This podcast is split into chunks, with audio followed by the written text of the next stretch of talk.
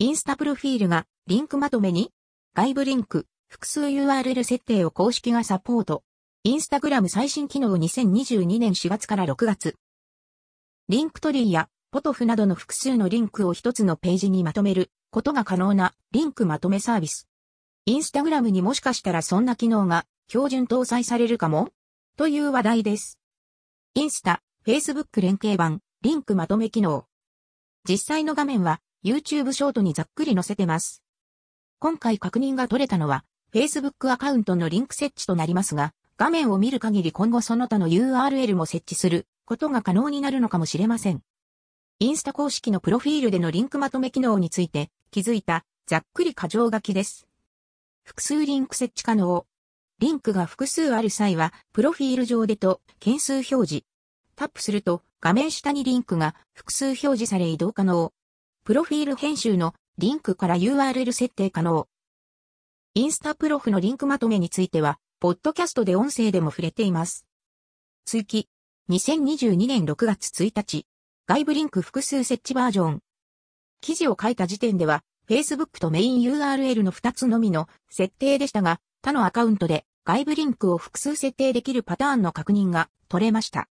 インスタ公式リンクまとめ機能。外部リンク設定バージョンの使用。外部リンク最大表示件数は、外部リンクの設置可能な数は最大5件までとなっていました。メインに URL 設定、並び順の変更はできる？設置した外部リンクは並び替えが可能です。一番上に相当したものが、プロフィール上で URL 表示されます。それ以外は、卓段表示。設置可能な外部リンクに制限はある？ドメイン認証や URL 認証などの機能は備わっていないので、他社の所有ドメインや URL へ誘導することも可能です。